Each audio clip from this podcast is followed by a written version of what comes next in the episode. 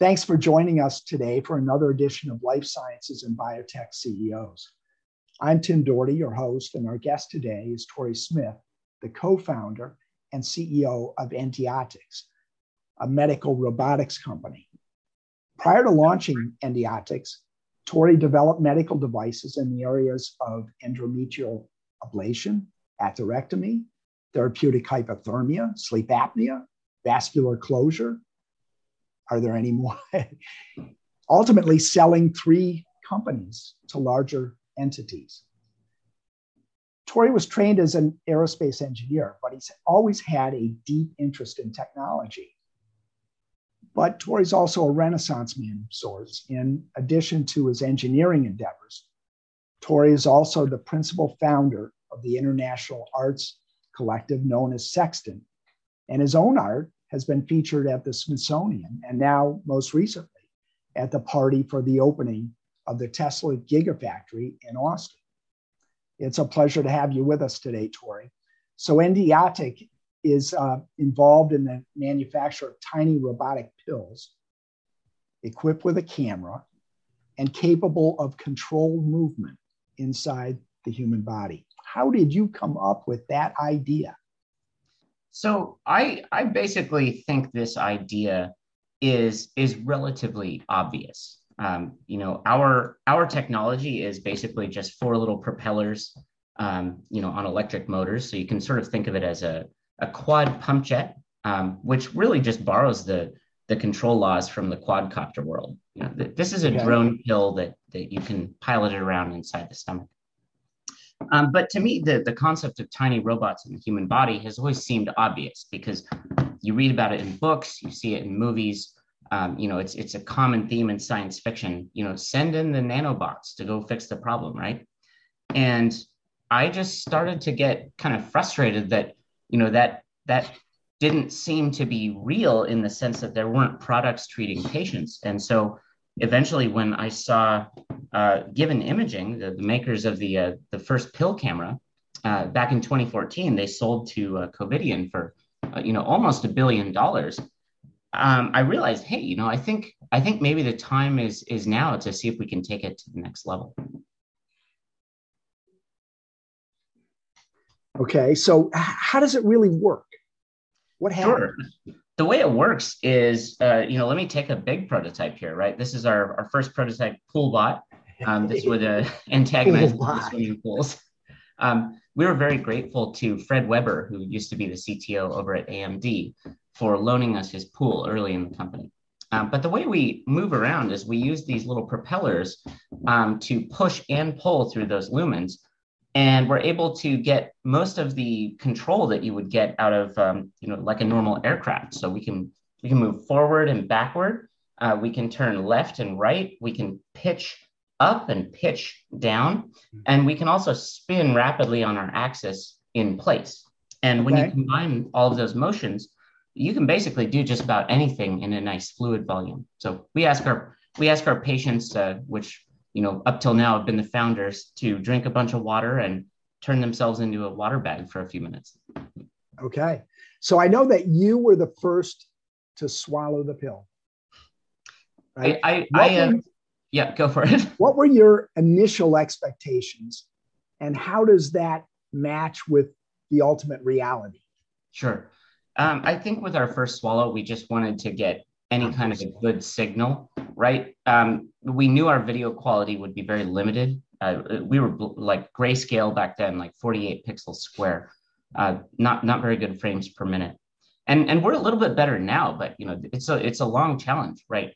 Working through all these uh, these performance metrics that we're trying to you know get to a clinical level. We're just looking for anything real, anything that would tell us resoundingly that that we were on to something. And a couple of minutes into the swallow as we're sort of driving around this uh, this sort of like grayscale moonscape of my stomach um, we saw this piece of tissue that was sloughing off. And the neat thing about it was even with our terrible resolution you were definitely seeing something specific you're like that is a piece of tissue that's coming off it looks kind of like a tapeworm and we literally went like whoa you know as we, as we were filming and we realized this this thing has legs, right? If if we can if we can tune this thing, if we can improve it incrementally, I think we're going to be, you know, giving doctors a tool that that is relevant to millions of patients every year. So you designed it, and then you swallowed it yourself as a first test. And since now we iterate sort of forward a little bit, you've been working with uh, Dr. Kumbhari at Mayo Clinic, Florida. Sure. Well, I would how say, that, yeah. How did that relationship germinate? Right. Well, first of all, I would say, I would say James designed it. Um, I helped him tune it. Alex got the the radio working, and and uh, Dan Dan was the one who designed the electric circuits. Right. So let's let's give these guys credit. But right. getting to getting from our living room here, I mean, First in Human was actually on this this couch behind me.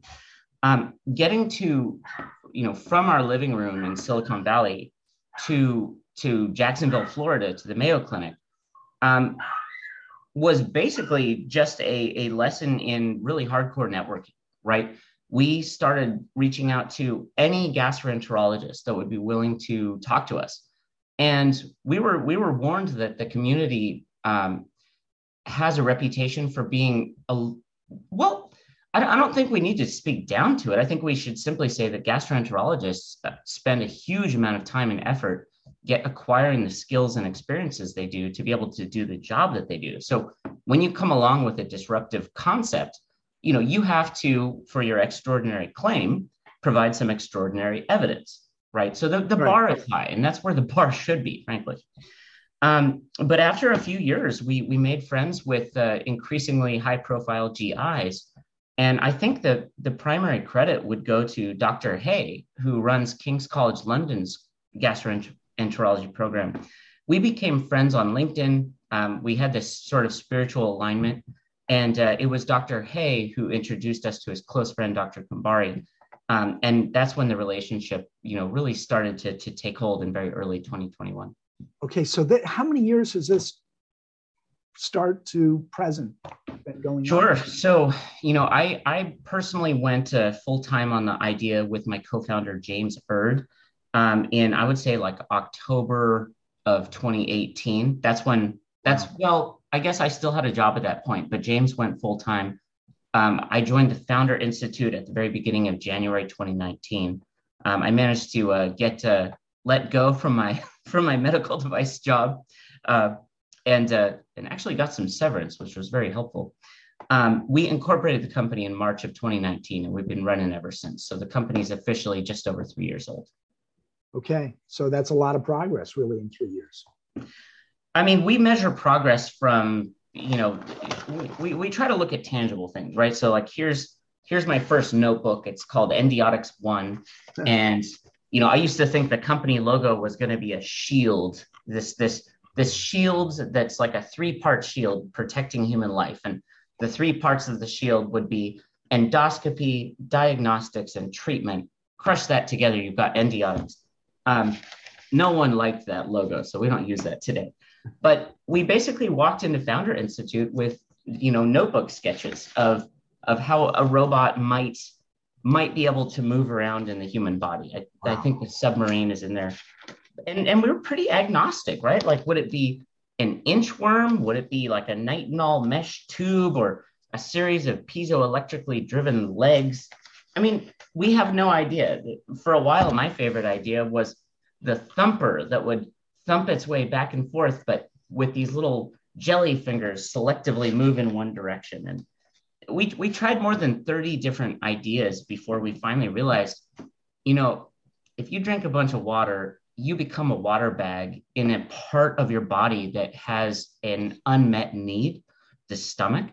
And we realized let's let's make a product that can function in the stomach and and affect patients' lives, and then let's see how far we can go with it elsewhere in the body. So let's go off on a little tangent here for a minute and tell me about what the Founders Institute was like. Because I kind of picture it as, you know, Shark Tank for technology. Yeah. Okay. Yeah. That's that's a reasonable that's a reasonable you know guess, right? Founder Institute is perhaps the most humanitarian like it's it's maybe the most positive institution I've ever come across in my life. Um, the, the, the founders, Adeo Ressi, um, and, and, and the people he's brought together will let anyone in the world, literally now, because they're, they're a global institution, um, including almost 100% virtual now. Um, anyone in the world can apply to Founder Institute, um, be screened for some basic criteria to see if it makes sense for them to, to actually join a cohort. And then learn how to rip the band-aid off which is their comfort zone which is their old life you know? Like i think i think a lot of us wish we were you know 19 years old and dropping out of stanford to to, to launch google say.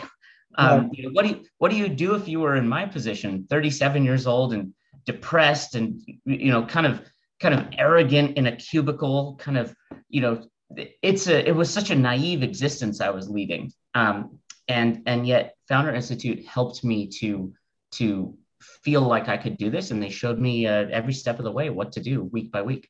Uh, it's grueling though. I you know they they target about a 30% graduation rate. So it's it's not at all a, a walk in the park. But if you're committed to your idea um, it's extremely inexpensive and open to anyone willing to apply so are there are there um, sort of uh, groups that go through the process together, or are yeah, you doing absolutely. it sort of on your own at your they, own pace? What they happened? go no, it's not at your own pace. no, no, no, no. Okay. Founder Institute is a boot camp for founders. Ryan Micheletti uh, is is one of the guys, uh, along with Mike Superbig, um, who who really really changed my life. They were part of my cohort, very high up at, at Founder Institute. Um, Ryan said on the first day, this is a boot camp for founders. Everything is a test, right?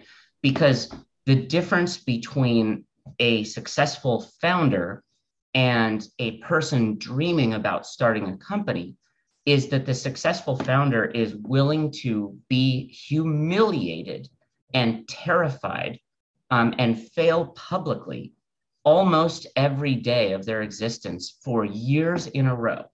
That that's what a successful founder's journey looks like is just sucking really bad and getting your butt kicked. Um, but but relentlessly being unwilling to give up right? And so founder institute um, is unrelenting in their program.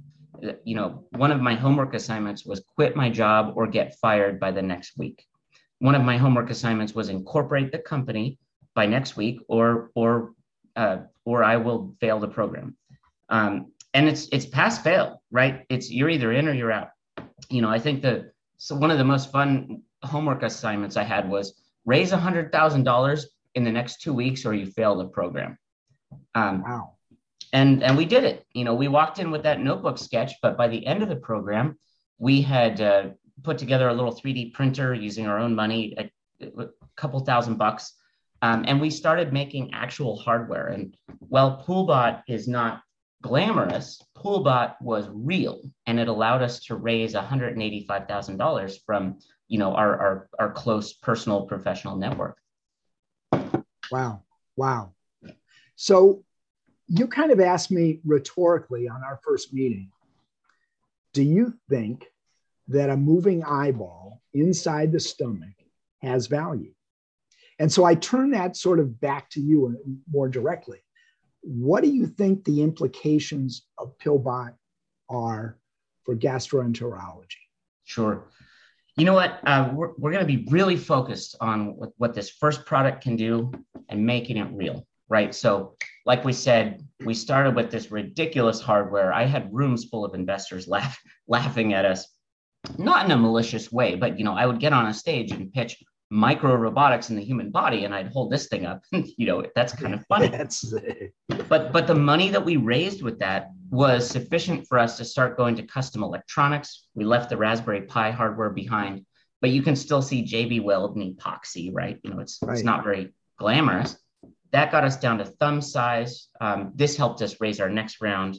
Um, and then, you know, here we are at sort of the fingertip scale now, and you know, we're in a whole different different world. So, so what do we think we can do for the world of gastroenterology? What can we do for patients? Well, if you're a founder listening in on this, it's all about differentiation. It's all about being able to say, I have an idea that if I can pull off this idea with my team, it's going to change the game. You, you never want to found a company that's like, I'm a slightly better version of something else, or I'm going to take two other business models and I'm going to sort of combine them and take credit for it. Like, don't kid yourself. No one, no one is going to be interested in talking to you. So what we're saying is we think we can create a technology that will allow a doctor to actively and in real time look around inside your body, in this case, the stomach, completely decoupled from a hospital visit itself, right? This technology can be deployed to the patient's living room, and you just uh, essentially hop on a Zoom call, much like this call, and uh, just pair the thing, swallow it, and another video screen should pop up, and you get to see what the robot sees. And that ability for a doctor to look around inside a patient without months of hospital visits, um, w- which represents sort of the, the appropriate but you know the, the unfortunate but necessary gatekeeping process that balances out the risks and costs of a traditional sedation based hospital endoscopy if we can move that 10 to 15 minutes of doctor time right to the beginning of the process in the patient's living room uh, then we're really changing the game. We, we could drastically lower the cost to a typical patient and really drastically open up access to patients all around the world. So, um, do you think that the pillbot might impact medicine in the underdeveloped world? That's that's one of the most exciting areas here, right? I was blown away when Founder Institute Crimea River forced me to do market research you know, I, I, am very much uh, what many would call a technologist. I, I think things are cool and I chase those things because it's fun to work on. Uh, I think I'm just fortunate that we happen to have a potential product market fit here. Um, I'm not worried about the market. I'm worried about getting the product to work well enough to address that market. Uh, but our research showed us that patients in the developing world um, will often have to take trains and buses and e- even airplanes, to travel hundreds of miles to an endoscopy clinic just so that a doctor can have 10 minutes to look around visually inside their stomach. And you know, we're basically making a technology here. Let me let me hold up our entire hardware as it stands today. okay, here we go. So this is our this is this is the system. The system is the the pillbot itself, um, a little USB dongle, and a smartphone um, and it could be a laptop too. But but basically, that's what it looks like. Um, this this right now is about forty five dollars. Um, we'd like to we'd like to get the disposable part of the system down to about twenty five bucks to build it, um, and then you know we can figure out how much it makes sense to sell it for in a typical market. In the U.S. market, um, a passive pill camera retails for five hundred dollars. So if I can build it for 25, sell it for 500 here in the US, that, those are great unit economics. But let's let's imagine we're in a refugee camp in in like you know sub-Saharan Africa. Okay, um, I'm sure we can sell it for much less there. There's still plenty of money we can make. But the bottom line is, if you can get this device, this little cheap packaged device, to that refugee camp, and like a suitcase of our product could treat hundreds of patients, right? um, then the best doctor in the world could could have a look inside that patient um, and and figure out what's going on. But but we should add that many of the doctors we've spoken to in the developing world have asked us to make sure that while they love the data analytics and while they love the concept of a cloud-based control platform for it, they've all said one thing: please keep near field control active under all circumstances. So if the internet's down, let a local doctor be able to treat that patient directly as well, which was a very important thing for us to learn. Um, and and you know we have some of the best doctors in the world across the world, so there's no need, there's no requirement that we remove the doctor from the situation. But with that being said, I sort of see this as like the ultimate hardcore telemedicine. Wow, wow. Okay, so there, I know there are a couple of competitors. I know that Medtronic is. How does Pillbot differ from other competitors' offerings? Sure. So uh, I'd like to give credit to our most direct competitors. Um, th- this company would be called AnX Robotica. They're, they're based out of China, but they are FDA cleared in the United States. Um, I think their headquarters is in Dallas. I'm kind of hoping to see them at uh, uh, DDW, the upcoming GI conference, um, if possible. These folks are doing amazing work in the human stomach. And what they do is they take a traditional pill camera platform and they put a magnet inside it. And this thing now responds to magnetic fields. And their product is the magnetic pill camera in concert with a piece of capital equipment that you could sort of think of as like the baby brother of an MRI machine. This is not a multi-million dollar machine. I think it's like a hundred thousand or, or, or maybe a little bit more than that. Okay. But the bottom line is they have a patient lie in a magnetic machine, and by manipulating powerful external magnetic fields, they induce motion and basically create the, the, the same thing we're trying to create the moving eyeball in the stomach. And in their clinical trial, where they gained FDA clearance, um, more than 90% of the patients who, who went through, who had both the, the magnetic capsule and a normal endoscopy, more than 90% said we absolutely prefer not to have tubes jammed into our sedated bodies. Right. I'm um, surprised 10% didn't. But um, I, I don't know if it was 5% or 10%. So I'm, I'm saying more than 90%. Um, so AnX Robotica is really knocking it out of the park. And I, rather than be you know worried about this, I we need to give them full credit for an amazing achievement.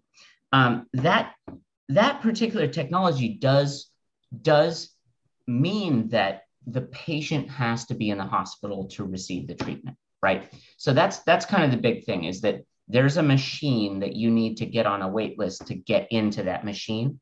And that's where on the differentiation side, I think that Endiatx stands to go address lots of patients. We can go get some market share for ourselves. That's great.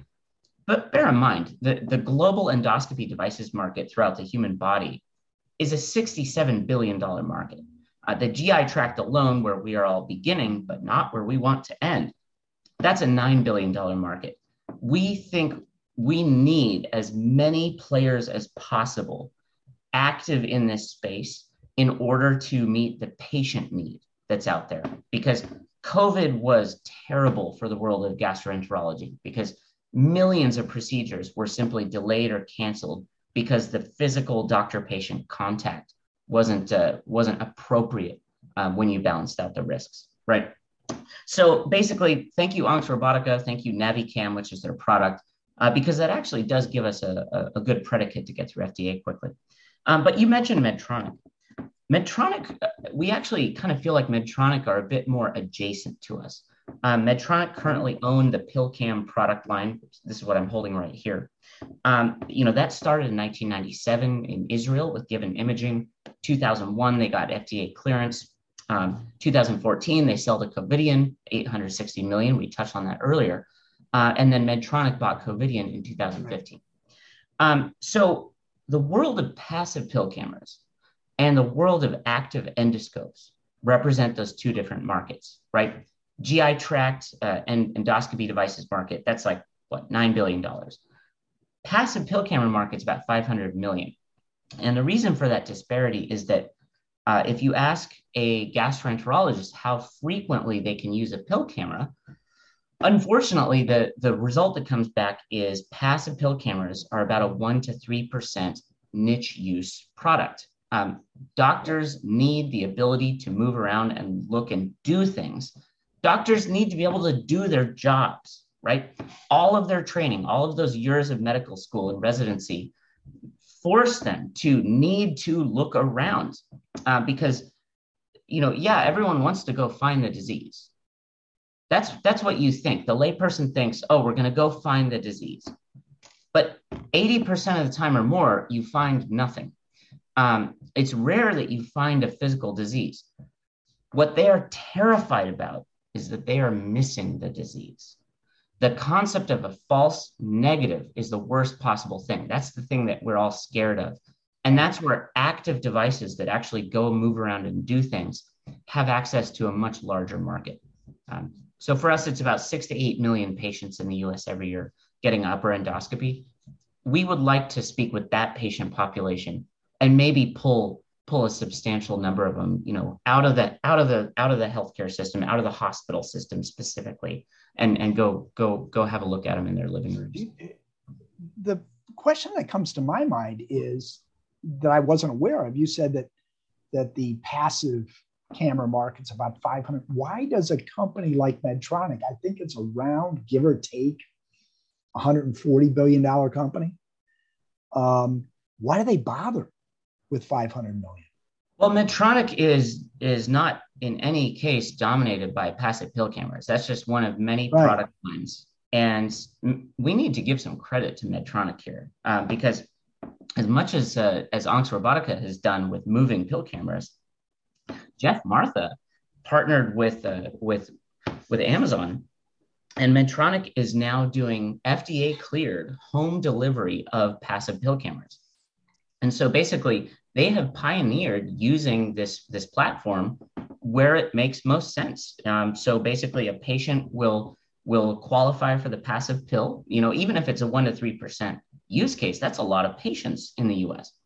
Um, and uh, Amazon will will will get the pill to their house. Um, they'll swallow it under appropriate direction, um, and then Amazon Web Services is handling the data that comes out of it. And so uh, this is amazing. They've recently been FDA cleared. And so again, that's another very useful predicate for us when we right. start to, you know, go through FDA ourselves. Um, and so let's let's not to you know let's not denigrate anyone here. But basically, Medtronic's done a huge huge um, uh, accomplishment getting home swallowing of electronics approved by FDA. Right. You're also doing amazing work with artificial intelligence, getting more information out of that that stream of of pictures that comes out of the passive pill camera. And we, we should expect to see that sort of increase the clinical uh, use profile. But with Endiatx, look, we're a bunch of science fiction geeks that want to make tiny robotic surgeons. I mean, come on, our dream here is not to be a better pill camera. Our dream is to put more than one camera on it, pointed in the same direction, and boom, just wow, I'm in a giant stomach. This is cool wherever I point my head, the camera, you know, the, the robot's propulsion system points the robot. And holy cow, I have surgical robot arms now. Let's swim over. Let's go at, you know what? Let's go kill cancer right where it lives. Um, we feel that this concept of it's almost like a magic school bus, right? If we can create this motion platform first as a moving eyeball, but then as a, as a platform to do surgery. And then as an ever smaller platform that can do microsurgery. Maybe we can go up the bile duct. Maybe we can have a look at the pancreas. Maybe we can leave the GI tract and go into places like the heart and the brain. Um, I think I think it's going to be a really exciting world out there, and I think we're going to need a lot of help. We're going to need competing companies we're going to need lots of new ideas. We're going to need the latest in manufacturing and, and energy. Um, but but this is this is a whole new universe. I think that we're starting to open up, and we're just kind of proud to to be relevant right now. This is exciting. What what do you think is the initial business opportunity? Oh, very simple. How do you see uh, We we touched on six to eight million upper endoscopies in the, the the U.S. each year. We are trying to make a moving eyeball in the stomach that is a useful enough tool for a GI like Dr. Kumbhari, where for say 25 to 55, say 50% of their patients, it's relevant, right? Based on the, the patient's symptoms and any history of contraindications. I think this device could be relevant to as much as 50% of the population, potentially even more, right? And basically, if we can take that, that patient population and let's just draw a big circle around first symptoms to emergency room to primary care to referral to GI to find the screening to finally getting your upper endoscopy, whatever that costs the patient and whatever that costs the healthcare system, the insurance system, and whatever risk that put into the hospital system of all that physical contact, um, which I think you know we're acutely aware of. Draw a circle around that, put some kind of a number on it, and then say, hey, for a lot of you folks, you want to drink some water and swallow a pill in your living room instead of doing all of that? I think that's a big business opportunity. What does a traditional endoscopy cost? It's super cheap, right? If you look at the, the code, it's usually like 1700 bucks. But have you ever been to the hospital and gotten a $1,700 bill? Usually it's like, no, no, yeah. let's just call BS right there, right? We all know the reality. If, if you're going to the hospital six times um, and getting bounced around the system, if you want to go ahead and add up all those bills, yeah. be my guest. Right, okay. Right. But the, the reality is, upper endoscopies are difficult to get to. Ask your friends what they're, you know, ask your friends with Crohn's or celiacs or, or any kind of GI issue. So, how satisfying and, and fun was your journey through through our healthcare system to get to an upper endoscopy? And unfortunately, you're going to hear this is the worst thing I've ever done. You know, I've heard six visits, I've heard three visits. My sister Flora is a nurse with excellent healthcare. She had terrible bellyache, and at four visits in, they were finally saying maybe you qualify for an upper endoscopy. Um, her symptoms were gone uh, months before she ever even qualified to get the procedure that's going to go find nothing. And the whole healthcare system just wasted tens of thousands of dollars because it's not appropriate to jam a tube into your sedated body just because you have a bellyache. That's the problem. There's no boogeyman here. There's no there's no one bad player here that's making it difficult for this. It's just that our technology doesn't yet make it appropriate to give a gastroenterologist that look inside you every time your belly hurts. We think we can change that, right? Our goal for a typical patient is to make their cost, or, or for a typical healthcare provider, like an insurance company, sorry, I, I want to cut the cost to get to that upper by about an order of magnitude. Um, and I want to increase the access to this procedure by about an order of magnitude, right? So for a doctor who's doing patients, they make most of their money treating patients, not hurting them through the, the, the hospital system. So I'd actually like to increase the amount of money a doctor can earn by virtue of increasing the number of patients they can treat. For the health insurance company for a given name on a on a list i want that name to get uh, to get the healthcare situation resolved get them out of the hospital system stop the payouts um, for much less money right? I, I think health insurance companies should love us. I think doctors should love us. I think the clinics those doctors work for that are also tied to, to that, that cash flow based on number of patients i think they should love us and most importantly I, I think a typical patient should should go from, well, this cost someone a lot of money, or maybe I lost my house, to wow, that was just fast and cheap and kind of fun. I got to go on a Zoom call with my doctor, and for the first time ever, an unsedated patient, which you know typically your patient in the U.S. is is fully sedated, you get to be fully sober and and cognizant and awake while your doctor looks around inside your stomach. And so think about what that means from a bedside manner sort of standard of care, right? Usually patients are sort of groggy, recovering from sedation, while the while a doctor is trying to tell them what they just found, and then they run off, and then later you get like a report that you don't understand, and you know you feel a little out of sync with the healthcare system. That's no one's fault, right? It's just that's that's what technology as of today gives us. I want to change that right? I, I want you to be like, wow, doc, my belly hurts. Let's ask you some questions about diverticulitis. And if you qualified, quickly answer it and move on. But in fact, don't you need, in order to, to attain that vision, you need a healthcare system that is geared toward results rather than multiple procedures to get paid. Know, right? because what you're doing is limiting the number of procedures. You no longer need four trips to the hospital before you are qualified for an upper endoscopy. You could do it in one the first day. It's 500 bucks. Am I right? Or so so tell me tell me tell me your tell me your concern. This is, let's dig into it. So let's say currently we have a system which is based upon well dr a sends you to dr b who sends you to dr c and they all get paid right? Sure. Um, if dr a can just say well take this pill and we'll find out what's going on there there's no need for dr b and c. Hmm. it's cheaper to the system.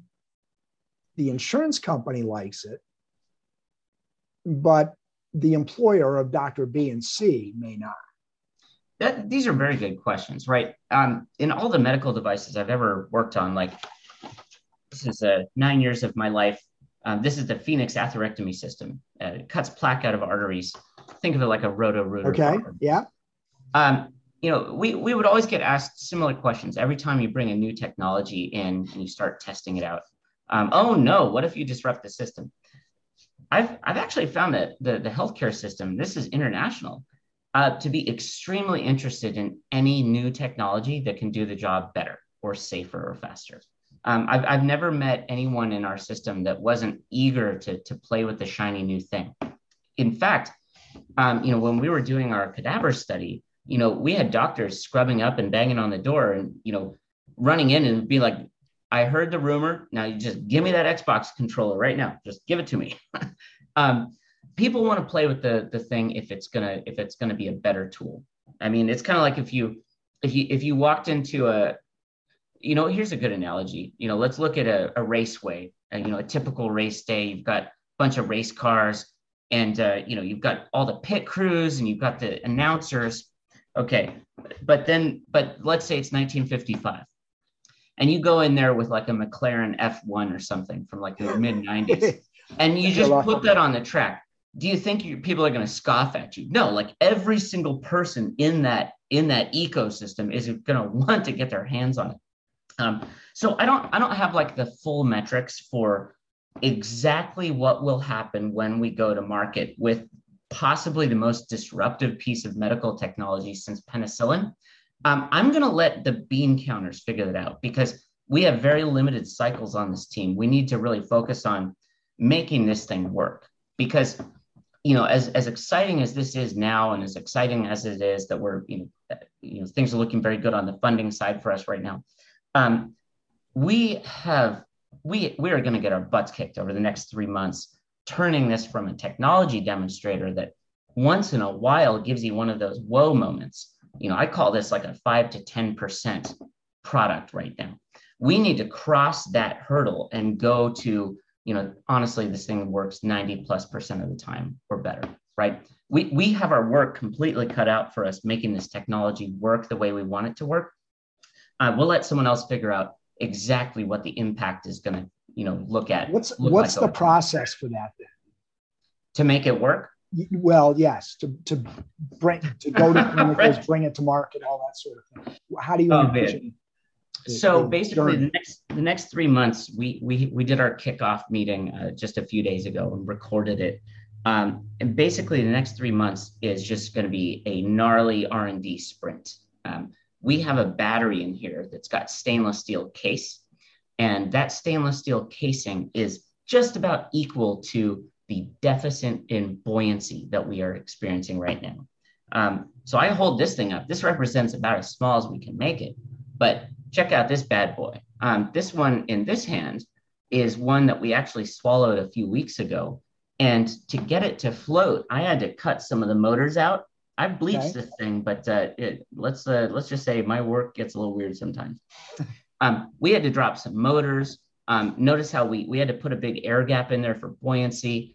Um, you know, this this thing was like I you know I swallowed it, but it's it's fatter and longer than than our than our clinical product is intended to be. I had it was like stuck yeah, here. I think I would be afraid to swallow it. Oh yeah, right. It was that was a that was a rough rough pill to swallow, but while that thing was in my stomach, we got 375 megabytes out of it. Um, and you realize, like, even with this, like, infantile, like, technology, this thing, this thing that really needs a lot of improvements, we are we are creating like maybe the world's stickiest data set, um, and we're doing it in the living room setting. I mean, the the sheer power of what we can do over time as we get all of this data um, worked through I'm going to say some alphabet soup here, so I apologize. A little bit of AI, a little bit of ML, right? The data analytics that we can do with this is going to be incredible, right? So, anyways, next couple of months, yeah, we're looking for smaller motors, lighter batteries. Uh, we need to put a fisheye lens on this thing, put some optical filters. To that end, I've been making friends with people that, that are experts in the field of optics. Um, And basically, in a few months' time, I'd like to be able to go back to Dr. Kumbhari and basically say, okay, we think we have the next thing. Let's do either a cadaver study or maybe a limited human trial under an IRB, uh, an institutional review board, um, and see what we come up with. And we're, we're going to do that iterative loop as many times as needed um, to yield something where the doctors say, I need this in my clinic now. Right? That's that our our our performance requirements are not really so much like any given number, like this many frames per second or this resolution or this size. No. We'll know we have the right thing when doctors are screaming for it, when they are furious that they don't have access to it commercially. At that moment in time, that's when we will, you know, basically raise our Series A and go through FDA. Okay, so thus far, my understanding is you raised about a million dollars from family, friends, angels, that sort of thing. Venture capitalists as well. You know, and then another million eight from VCs. Ah, so current situation, and I, I, need to be kind of careful because SEC asks us not to do what's called a, a general solicitation, um, which which basically would would be an inappropriate call for investors. Um, right.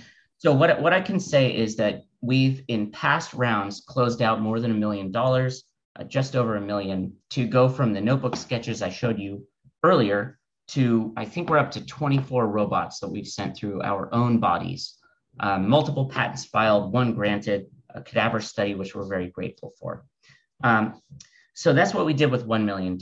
Um, our, our seed round is, is essentially um, closed out. That's, that's a, um, we, are bringing in a total of $3 million to uh, okay. help us go from a tech demonstrator to a minimum viable product. Um, and, uh, and now I have a very interesting um, task in front of me, which is, um, you know, can I take a pile of 3 million bucks and, and a company, you know, worth about 15 million, you know, by, by, by the term sheet, can I, can I take $3 million and build a $100 million company with it? You know, can I make this product work? Um, that's that's now that's now what what I'm facing, and it's funny because I spent my entire career wishing, dreaming that one day I would be sitting in this situation. You know, that we've gotten funding, um, that we have a team, that we have this device. and here now that that those wishes have been granted, uh, Tim, it's terrifying. You know, this is uh, this is an incredible moment in in in the life of this company, and um, the the the the weight and of the pressure that we're feeling right now is pretty intense, and that there's there's no other place we'd rather be. Um, but but this is a really exciting time. Um, well, you you you um you mentioned to me when we when we first talked, Torrey, that you had kind of a financially challenging situation growing up. And now, um, you know, you're sitting as the um, the CEO of a company that may be worth somewhere in the neighborhood of $15 million. And, um, you know, going up from there. Are there ways in which that challenging um, youth has has taught you um, how to go through this process. Absolutely. Um, so this is a it seems surreal and i describe myself as a lowercase ceo um, i'll be a real ceo when we treat a patient.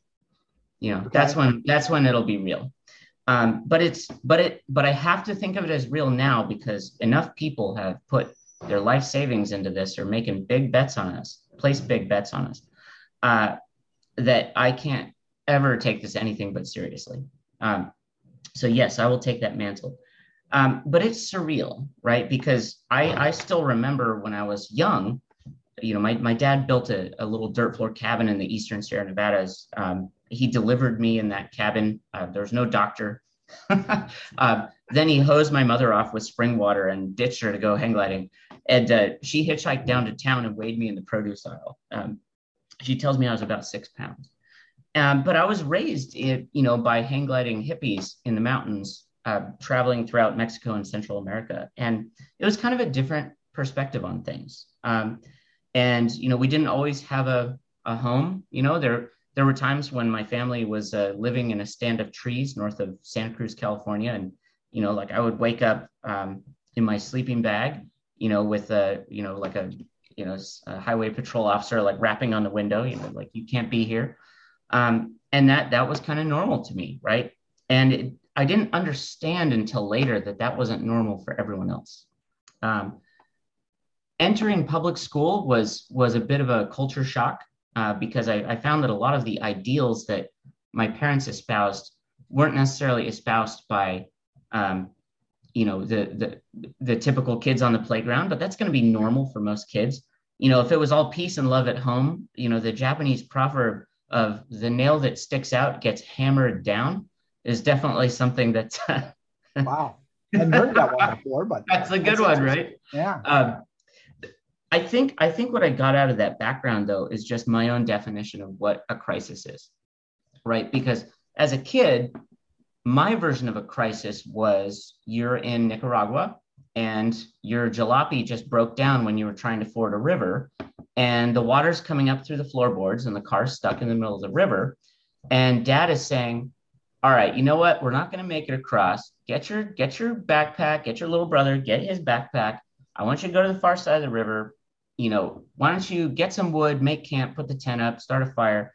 I'll be back in a couple hours. I'm going to hitchhike back to the town we saw back there. I'm going to get some buddies, and uh, we'll we'll you know we'll have this sorted in the morning. That was just kind of normal, right? And so when I see founders quitting on their companies because things got difficult or because the 50th investor has turned them down, like understand we've been rejected by more than 300 venture capitalists so far and you know something like five have have said yes to us. Uh, that's more than one percent hit rate. We're actually doing pretty good on that. Getting into Harvard is something like a five percent hit rate. Fundraising is around one percent, right? So having the ability to just define for yourself what is redline is very important because it's from my cold dead hands that someone's going to pull this dream right? Like I will be making these robots under an overpass with my co-founder James. all right, cooking bacon around a campfire and and and playing with little sticks and glue. Um, one way or another, we we we've gotten down to zero. You know, well, we've never gone insolvent and we've never bounced a check. That's very important to us. Um, but we've taken this company down to nearly zero cash numerous times. You know, poor James and I, well, James, you know, we've skipped payroll uh, so many times during COVID. Um, but rather than complain and give up because of COVID, we we decided to say that COVID gives us a license to raise money from anyone anywhere because of Zoom calls, right? You used to only right. raise money in your area. COVID ended that. COVID also made it really clear that telemedicine probably has value. And Endiatx is never going to brand itself as a COVID company. That's cheap. We're not going to do that. Um, but we are grateful for the, the, the focus that the world puts on the value of telemedicine. And also, look, you don't have to have millions of dollars to show people that you can make real things and turn a little bit of money into a little bit a little bit more traction. Um, so yeah, you have to take you have to take whatever you know darkness or pain or fear you have and you just have to become comfortable with it. Like i'm not fearless. I'm terrified almost every day. I'm scared. I, I feel nauseated. Sometimes i'll start meetings and my hands will be shaking right? That's normal right? You have to just be willing to be uncomfortable and afraid because that's where all the fun stuff is found. Right. I i think i you mentioned one time that you know some many you just told me many investors were kind of um, put off by sort of your um, unconventional spirit. Uh, I guess they hadn't thought of, you know, the richest man in the world at that point, um, and how lucky they would have been to uh, to have invested in in Tesla 20 years ago or whatever it was. Sure. But is there is there a challenging or an especially fun story about the capital raise process that you can share with us? I, w- I would say, you know, this kind of comes back to Founder Institute. Um, you know, I, I, I did a, you know, I, I, I went into Founder Institute and uh, was able to benefit from their program, and uh, and then my team was able to kind of rally around that. Um, but Founder Institute relentlessly supports the their founder network, and so I was doing an online pitch. Uh, this was in I think like October, November 2019, and uh, this awesome guy named Ariel Gomez Ortigosa from Lantana Biosoft called me up and he said, "Hey, I saw your pitch. Um, I'm based in in Leon in Guanajuato, but I, you know, i am in Berkeley. Do you want to meet?" And so I, I, drove over there, and I think what I had at that time were, you know, this this robot and and parts of this robot. okay. Um, and we sat down, we had coffee, and it was amazing because for the first time, a, a badass VC wasn't asking me any questions on like market size or go to market strategy. He literally was like, let me get my hands on that little robot I saw, right? He got it. He got it. We understood. And he's like, this is the coolest thing I've seen in a long time. I'm very interested in this. And uh, you know what? I don't even have the money in my in in the the company account. We're still fundraising, right? VCs are fundraising just like founders are fundraising. Right. But he said, why don't you fly down to Guanajuato and pitch my LP candidates in Spanish? And so thank you, dad. Thank you, mom, for taking me to Nicaragua, right? For leaving me on blankets in Guatemala City, right? And, you know, I would make little figurines and sell them to gringo tourists, even though I was a gringo. um, because I, I got on a Volaris flight and I flew down there and I pitched in somewhat mangled Spanish. It's been a little while.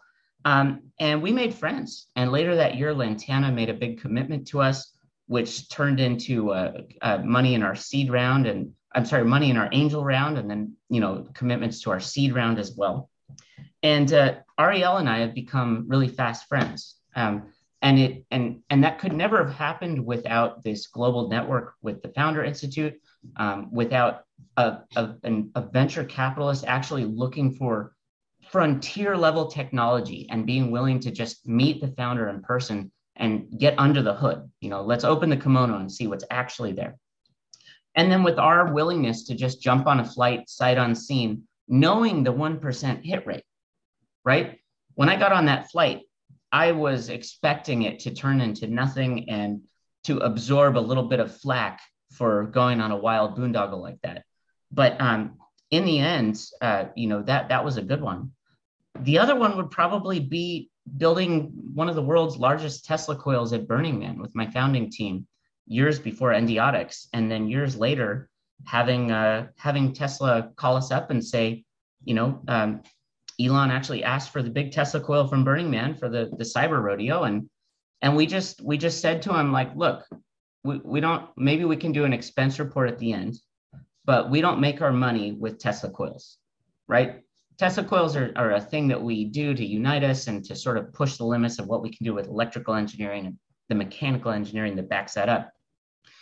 We would be honored to attend and participate simply to be among like-minded people and you know so we we drove across the country um, that was like a three-day drive to haul the tesla coil out and uh, being able to see the Giga Texas factory and and tour it and you know meet some of the people who are making that possible um, at the highest levels um, was uh, was was pretty incredible.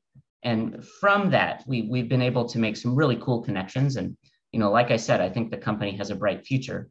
Um, but the bottom line is, sometimes you have an opportunity to step out into the unknown. And I think hauling a giant Tesla coil to Texas would be one of those. We arrived at the Cambria Hotel in Austin, Texas with $165 in the bank account. All right. That's that's what commitment means to us. We decided we would be there, right? So we decided to do it, even though it was at the extreme of what was possible right? It was an absolutely extremely unlikely thing for us to do something like that. But we knew we needed to be there because we had friends that we needed to make, right? And and so did you get to meet Elon? You know, I, I wanted to meet Elon, but uh, I was feeling a little self conscious because we're losing about 20 to 30% on that Tesla coil right now in terms of like the voltage up top. I don't know why, but it's not as angry as it should be. And, and I was just like, I don't know. I don't want to push for that if I'm bringing sort of a wimpy version of my Tesla coil. Um, but we uh, we did have some uh, interesting conversations with some folks there. You know, there might be a, an opportunity to uh, uh install a permanent one. And oh. again, you know, we th- what we say is, look, this is not how we make our money. We're just honored to be friends with people like this because right. What I was able to say consistently to to some of the inner circle was just thanks to the work done by by the teams over at Tesla and SpaceX. I don't think anyone can look me square in the face and tell me that my dream of micro robotic surgeons in the human body is is impossible. Because all I have to do is say, well, what would you have said to Elon three three years before he landed that rocket? You know, him and Gwynne and the entire SpaceX team, right? What I love about Elon is he knows the value of the team he's built. Um, you know, he's a figurehead, but no one's going to say he did that alone. This is this is the work of inspired teams.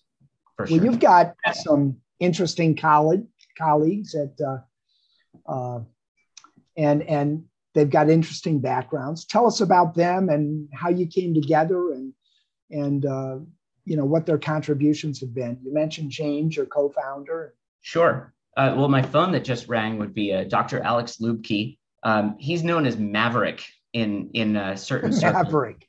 Um, and uh, he's he's been a mentor to to me for for quite some time. Uh, we've been working very closely for more than eight years, I believe it is. Um, Alex or Dr. Luebke or Maverick, uh, he's from the Google X world. Um, you know, he's he's been uh, you know high up in the Moonshot Factory for many years, and uh, he's our chairman um, and currently acting CTO, managing our deep tech stack. Uh, James Erd, his nickname is Heavy Metal. And the reason for that is that, you know, James has uh, more than 60,000 pounds of machine tools that he and I have collected in our Oakland warehouse. Like when I say we make robots, I mean, dude, that orange box over there is where we 3D print them. And, you know, we've got the, uh, the warehouse in Oakland where we machine the polycarbonate nose cones. You know, we're down to 178 microns on, on the, the wall thickness of that polycarb, which is you know, that's uh, about seven thousandths of an inch, about two sheets of paper. It's a very, very thin nose cone. When people say hardware is hard, they don't have James Erd and his arsenal of equipment and his lifetime of knowledge doing crazy, weird stuff. Um, I feel that having a best friend like James, uh, me as more of an aero or a mechanical style engineer, him as the gnarliest machinist you ever saw.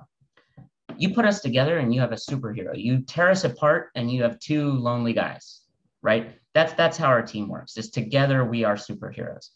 Um, and then you know I, I have to say for our CTO emeritus, our co-founder Dan Moyer, Dan is the electrical engineering and computer engineering genius who worked with us to envision how you would stuff that much electronics, off the shelf electronics, into a package this small. Um, Dan received a, an offer from Worcester Polytechnic to uh, go pursue his PhD in robotics, which is where he is now.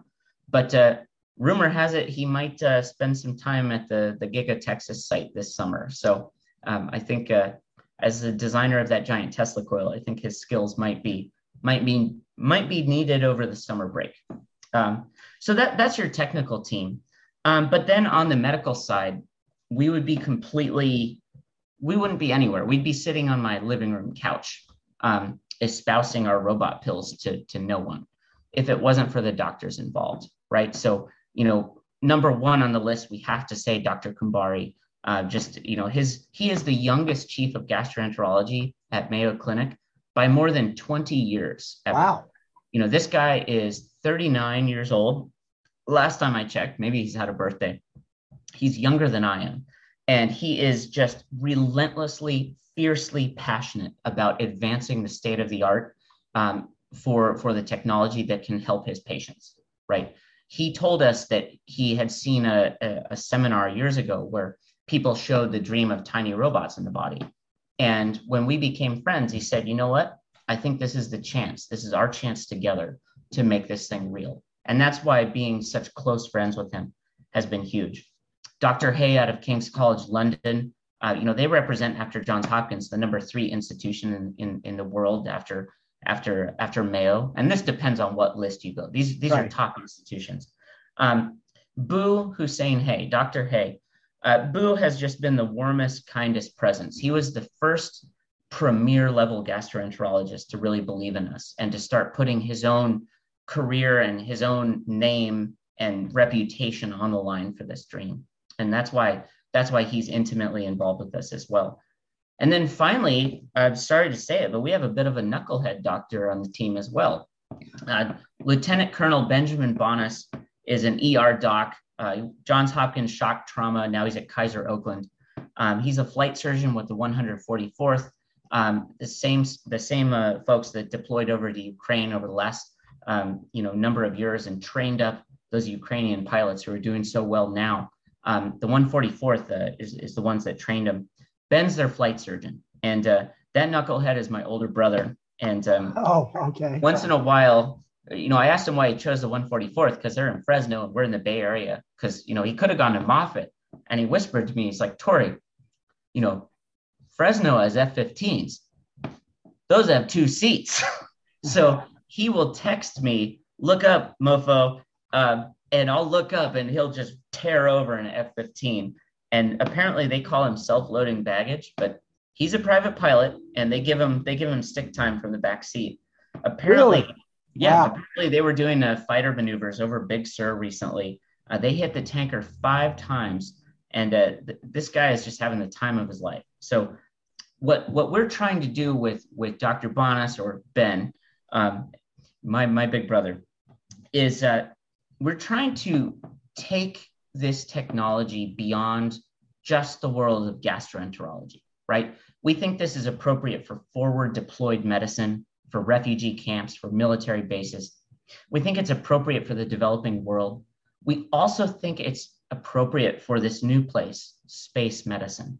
And so I'm, I'm actually working pretty hard to, to try to get people to um, test these robots um, on one of the inspiration missions. Um, I'm trying very hard to get in touch with uh, Jared Isaacman, who's, who's been working with St. Jude, um, because Jared says that he wants to expand the St. Jude mission um, using telemedicine. He wants to take what St. Jude does for children in their hospitals all around the world. It's this, this beautiful vision. Like Jared wants to help kids all around the world. And he wants to do it using telemedicine. And so that's kind of where we, we want to meet people like that and show them that these inexpensive little robot pills can potentially be this piercing, strong telemedicine that can sort of push through all the funk that people have experienced, right? I, I, I really think, you know, as we, you know, as we start to close out, I had a chance to, to speak briefly with uh, Linda Avey from 23andMe when we were at the Cyber Rodeo. And Linda basically looked me in the eyes and said that her vision is to use technology, biotechnology, medical technology, to basically create like a fundamentally new deal for the, the human population in this next century, right? Like if, if we look back 100 years, we look at a lot of scarcity defined politics. We look at different populations in conflict with it, with, with each other. We, we look at different um, economic and social classes in conflict with each other. I think if we look forward 100 years, we might be building a very different global society um, there is a, a concept of abundance that Peter Diamandis from X Prize speaks to frequently that is, is pretty exciting. I think if we work together, we can probably use technology and other things to make an awesome world, right? Like I'm I'm really excited to be doing this. And honestly, you know, I think for for 15 minutes, people might think we're pretty cool with these with this technology maybe for a couple of years if we're lucky we'll be relevant and you know you'll think of Endiatx and the founders as these these great people. But honestly if we fast forward just just to five or ten years i think you're going to start to see this look like an obvious thing and then a relic right as as we get smaller and smaller. My my goal is to be become a dinosaur as quickly as possible so i can sort of step out of the way, let some other people take the limelight, fund them, encourage them, and you know keep that progress going forward. Well, the really exciting thing I think is that um, health, just take healthcare. Healthcare is 20% of GDP. Um, and as we said earlier in our conversation, there's a lot of waste, unnecessary waste in the system. And to the extent that we can limit that or get rid of it completely, think about how many dollars are freed up to do other things. It's dollars and it's of, time.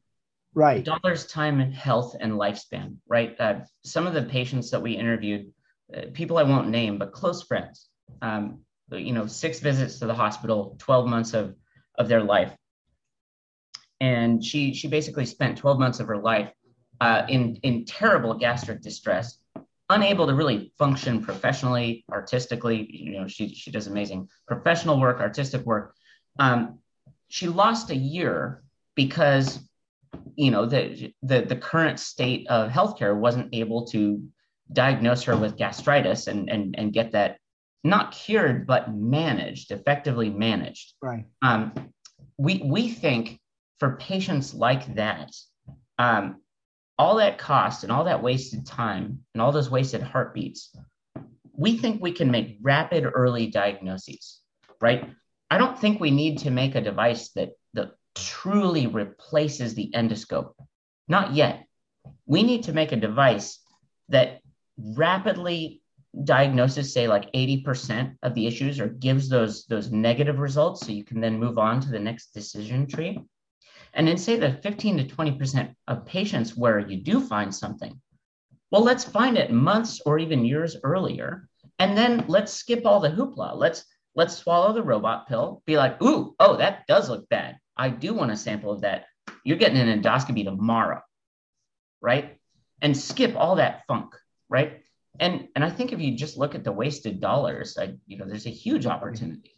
Huge but it but it goes beyond that when we look at the human factors. So let's talk about something kind of end on a really fun note. How does an aerospace engineer end up with art at the Smithsonian? How does that happen? You know, this it's it's pretty it's pretty humble. Um, the piece of art is just a a map.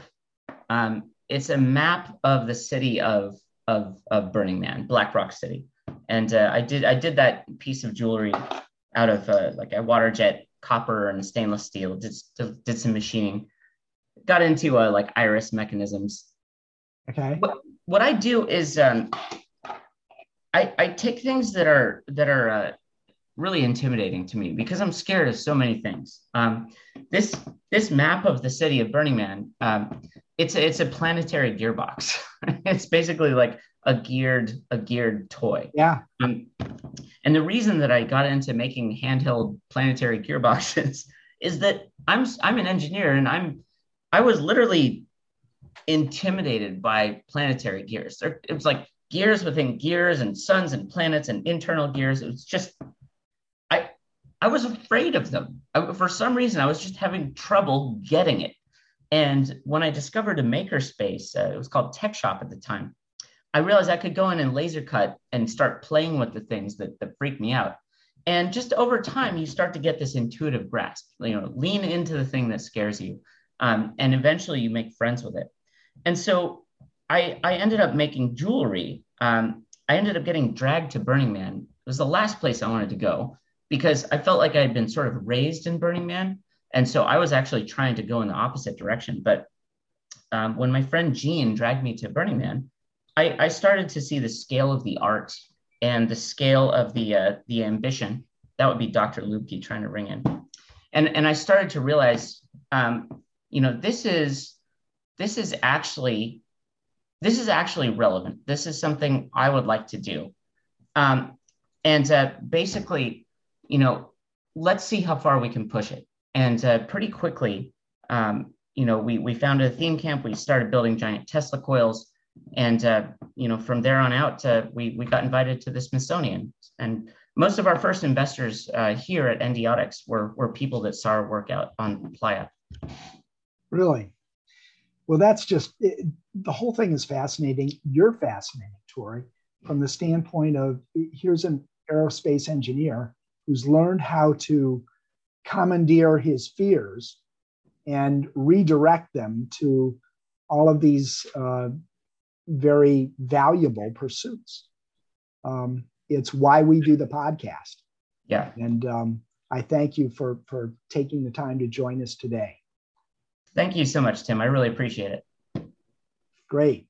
Well, I look forward to hearing more about uh, about your journey and uh, uh, the journey of Pillbot toward um, toward success. Thanks, Torrey. Thanks for tuning in to the Life Sciences and Biotech podcast. We'll see you in the next episode. The information contained in this website and podcast are purely informational and not considered investment recommendations. Tim Dougherty's participation in Biotech Insights is separate and apart from his role as an investment advisor representative. Nothing contained herein can be construed as a recommendation or endorsement of any of the companies discussed. Tim Dougherty also has no financial affiliation with any of the companies mentioned in this communication. Tim Dougherty makes no representation that the information contained in this material is accurate and is under no obligation to update this information as changes occur.